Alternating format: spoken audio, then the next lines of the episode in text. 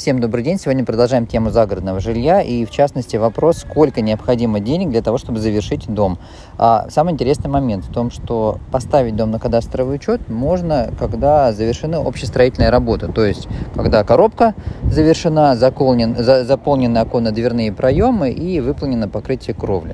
То есть, вот в этом составе объект уже подлежит государственному кадастровому учету. То есть, кадастровый инженер вас в первую очередь попросит, чтобы были выполнены именно эти работы.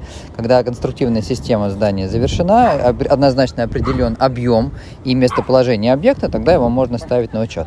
Так вот, э, коробка, заполненные проемы и покрытие кровли, даже с фасадом, а, это не более 50% от завершенного строительством дома. То есть, а, приобретая объект, который на кадастре уже стоит, казалось бы, все хорошо, нужно покупать и жить, а нужно иметь в виду, что еще как минимум столько же, сколько уже затрачено, нужно будет вложить. Это и отделка, это и инженерные сети в первую очередь, это и благоустройство территории. То есть, казалось бы, все, больше ничего не нужно вносить, но нет. А, затраты еще очень существенны. Поэтому а, настоятельно рекомендуем при выборе дома учитывать то, что затраты, которые нужно будет понести, они будут соизмеримы и соразмерны с теми тратами, которые вы понесете на приобретение.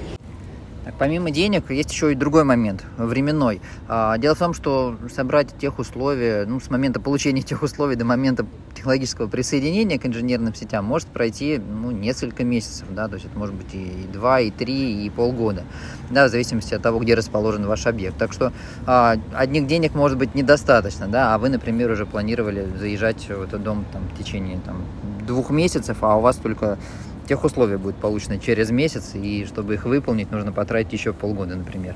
Вот, поэтому первый момент. Э, учитываем потенциальные затраты на завершение стройки. Второй момент. Учитываем временные а, затраты на завершение стройки.